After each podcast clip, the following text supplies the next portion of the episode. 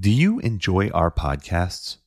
Help us to be able to continue creating quality content by visiting our merch store at store.another12.org. You'll find some great merch there, and the best part about it is that a portion of every purchase goes to support the work that we do.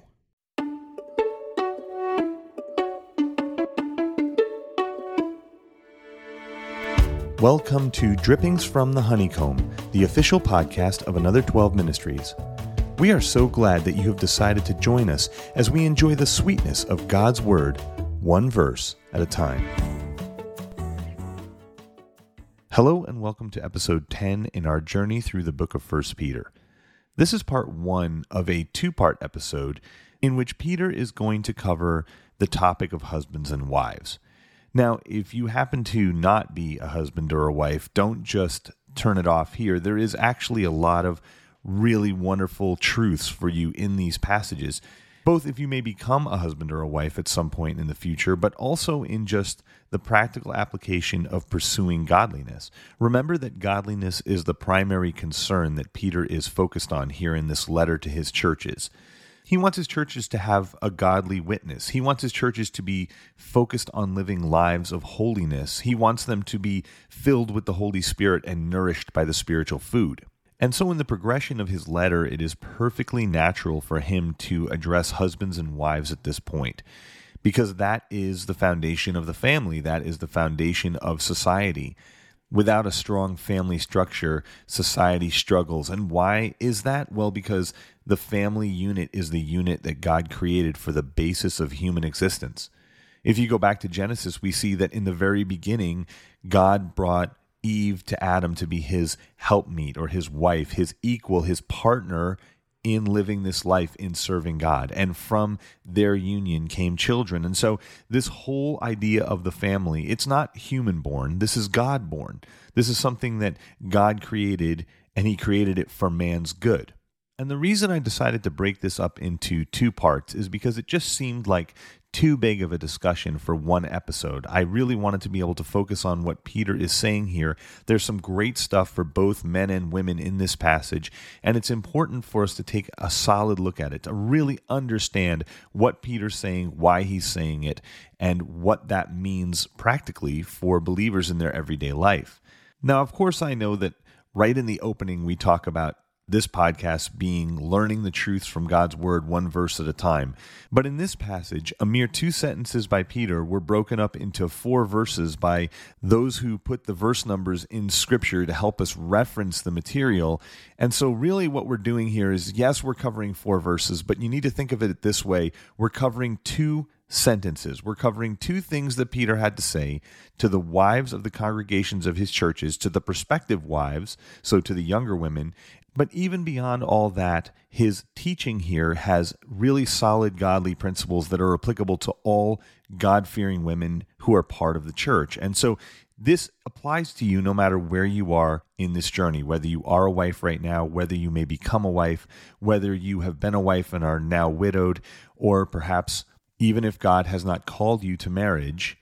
This verse applies to you because it has to do, first and foremost, with living righteously in a spirit led way and being obedient servants of God.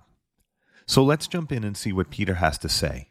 Likewise, wives, be subject to your own husbands, so that even if some do not obey the word, they may be won without a word by the conduct of their wives. When they see your respectful and pure conduct, do not let your adorning be external, the braiding of hair and the putting on of gold jewelry, or the clothing you wear but let your adorning be the hidden person of the heart, with the imperishable beauty of a gentle and quiet spirit, which in God's sight is very precious. Now, there is so much here in this small, short, two sentence passage that we could spend way more time than we have in this podcast to talk about it. But I want to bring out some of the highlights of what Peter is saying to the women in his congregation. First, he is saying, subject is voluntary subjected is involuntary.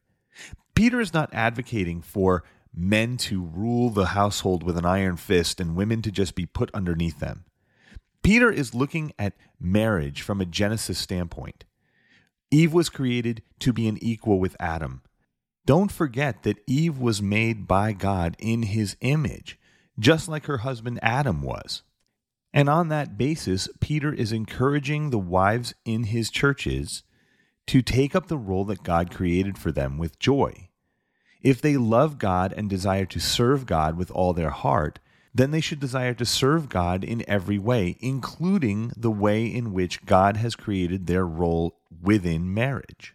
But just like Peter knew the story of Adam and Eve from Genesis, he would have also known Genesis 3, which talked about what sin had done to this marriage relationship that God had created. That man would try to dominate woman, and woman would try to usurp man's authority. And this was a great sin that God Himself foretold in prophecy in Genesis 3. No longer would the partners that God had created to help one another and to carry one another and to be there for one another and to love one another work together for each other's good all the time. In fact, they would become enemies in many senses, fighting one another for power and position to the destruction of themselves and their relationships.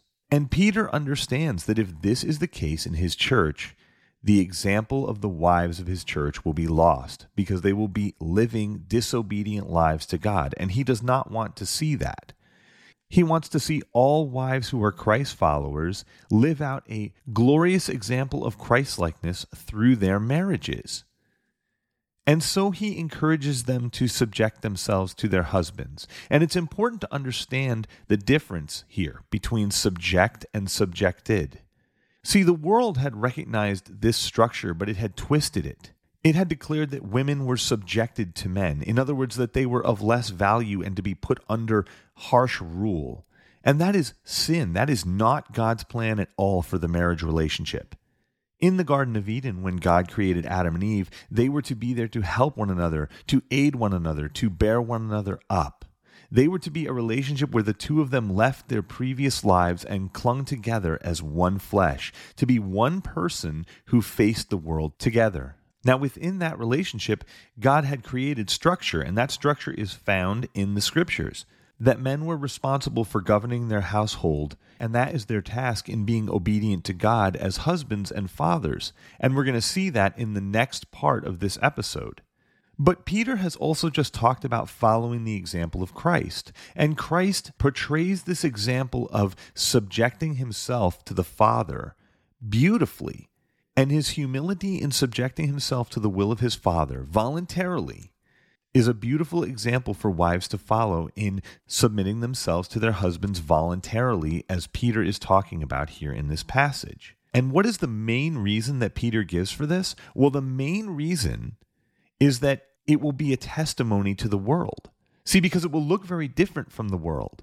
He even goes so far as to say that women who have non believing husbands may, through their obedient submission to their unbelieving husbands, win their husbands over to faith in Jesus Christ. See, this is all about setting an example of who God is and the work that Jesus has done in their lives as Christ followers to the world.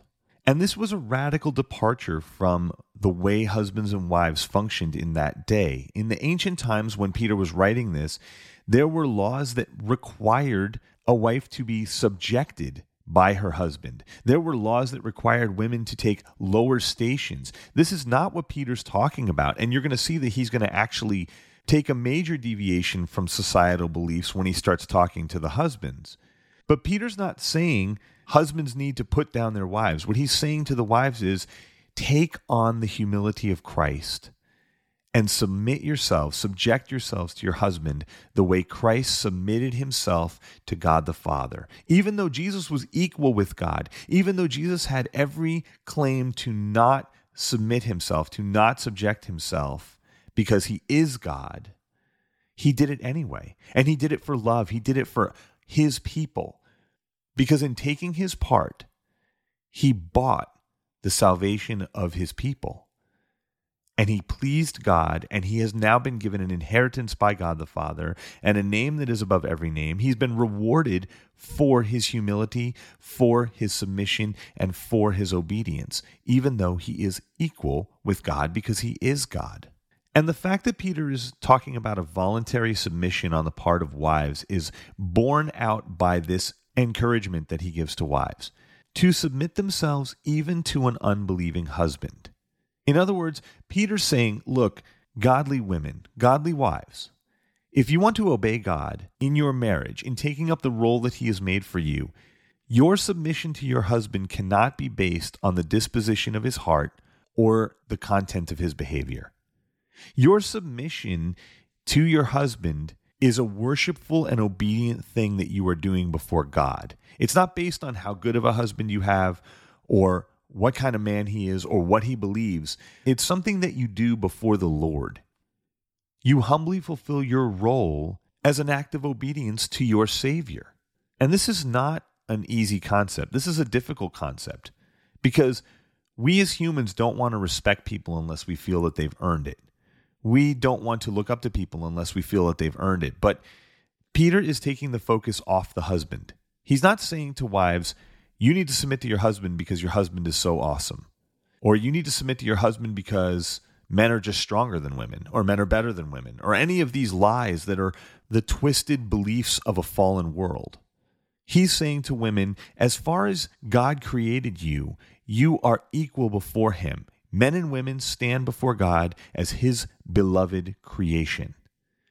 But because your Father in heaven has created this role for you, you are to submit to your husband willingly and joyfully as an act of worship and obedience to the God who loves you and who has purchased you to be his child. And how do we know this is what Peter is saying? Well, because of a little word that starts off the whole passage. And that word is likewise. And what comes right before this passage? Peter talking about the work of Jesus, giving himself up for the salvation of the world. So, just like Jesus lived, so husbands and wives must live. And that is what frames out Peter's instructions to husband and wives. And then Peter, as he so often does, goes on a little teaching tangent. He has this statement here that seems a little bit out of the blue when he says, Do not let your adorning be external, the braiding of hair and the putting on of gold jewelry, or the clothing that you wear, but let your adorning be the hidden person of the heart with the imperishable beauty of a gentle and quiet spirit, which in God's sight is very precious. Now, is Peter saying that dressing well is a sin, or that anytime you do your hair it's a sin? No, of course not. That's not what he's saying at all. Peter is simply directing the attention of the wives in his church and the wives that would read his letter for thousands of years to come as scripture. He's redirecting their focus to things that are eternal from things that are temporal. He's telling them, look, focus your heart, focus your efforts on the things that last. He's not saying you can't make yourself look pretty or you can't put on nice clothes, or you can't wear jewelry, or you can't brush your hair. That's not what he's saying at all. In fact, as we read through the Old Testament, we read about a lot of godly women who were also blessed with great beauty. And we read stories about how God put them in positions where God used their physical beauty to accomplish his purposes. But like anyone would compare two things of varying worth, Peter is pointing to the more valuable. Peter is saying as wives who love God and women who love God, you need to focus on that which is eternal. And that is the inner beauty. That is the hidden person, the spiritual self that God has put within you. We go back to that original passage in the second chapter where he talks about taking the spiritual milk, feeding the spiritual person so that you will grow in your salvation. Well, he's talking about it again. He's saying, look, the real beauty of a woman lies within the spirit in her heart that God has given her. It lies within the true person that she is that will never die.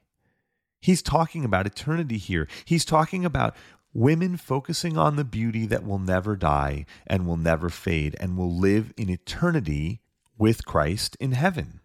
And he ends this encouragement to women to focus on the inner beauty, the beauty of their spirit, with an incredible statement. It loses a lot when you translate it into English, but I want to just go through it briefly here and show you the immense depth of what Peter says here in talking about nurturing the beauty of the hidden person, the spiritual part, he finishes by saying, which in God's sight is very precious. Now, in the English language, we have many words for value. We could say something is precious. We could say something is expensive. We could say something is valuable, rare, unique, of great worth. And just like the English language, Greek also had many different words to describe worth. But this particular word is very significant because it was a word that was used by Jesus when he was telling parables back in the book of Matthew. And he used this word precious to describe the kingdom of heaven. In fact, he was telling this story, this parable story about a man who sells all that he has to buy a pearl of great worth, a pearl that is precious. And he says that's what the kingdom of heaven is like. It's like this priceless pearl that you would give up everything you have just to own this because the value of this thing is so immense that everything else in the world pales in comparison to it. Once you see it, you must have it. You must possess it. It's going to make you crazy if you can't own it. And that is the same word here he uses for a woman who nourishes the beauty of her eternal spirit. It is precious. For many years, I worked in the gem and jewelry trade, and I have seen many precious stones. I've seen pearls so large it's amazing to think that they could have possibly been made by an oyster. You wonder how big that oyster must have been. I've seen diamonds that were worth more than 10 houses on a neighborhood street. I've gotten to see every kind of color you can imagine, all kinds of cuts, every unbelievable mineral and rock that comes out of the earth. And they are all beautiful but I have never seen any rock or gem that has driven me with such a passion that I had to sell everything that I had to own it. I've never seen anything that could motivate me to make that kind of sacrifice simply for a gemstone. But this is how valuable God sees the spiritual person of a woman who focuses her entire heart on serving God and nurturing the beauty of her hidden person. This is a precious thing to God. For those of you who have given your life to Jesus Christ, you are God's daughters. You are the sisters of Jesus Christ. You have been adopted into his family. And so when you focus on nourishing your eternal person, when you focus on building your eternal beauty through communion with God, through obedience and worship to God, this is so precious that the scriptures describe it with the same word that Jesus uses to describe the worth of the kingdom of heaven. For all you ladies out there, that should be a resounding encouragement and challenge from the scriptures.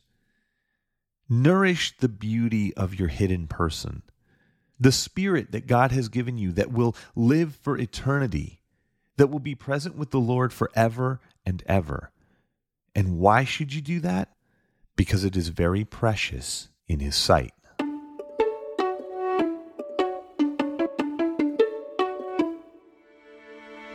I hope you enjoyed this episode of Drippings from the Honeycomb.